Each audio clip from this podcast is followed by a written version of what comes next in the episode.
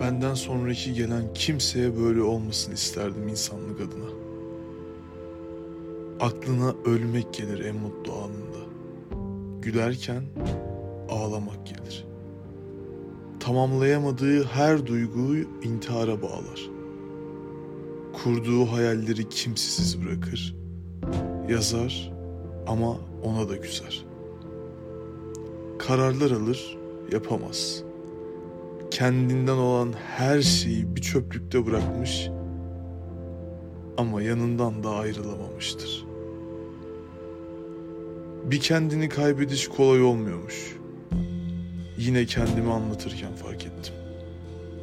Hissedemiyorum.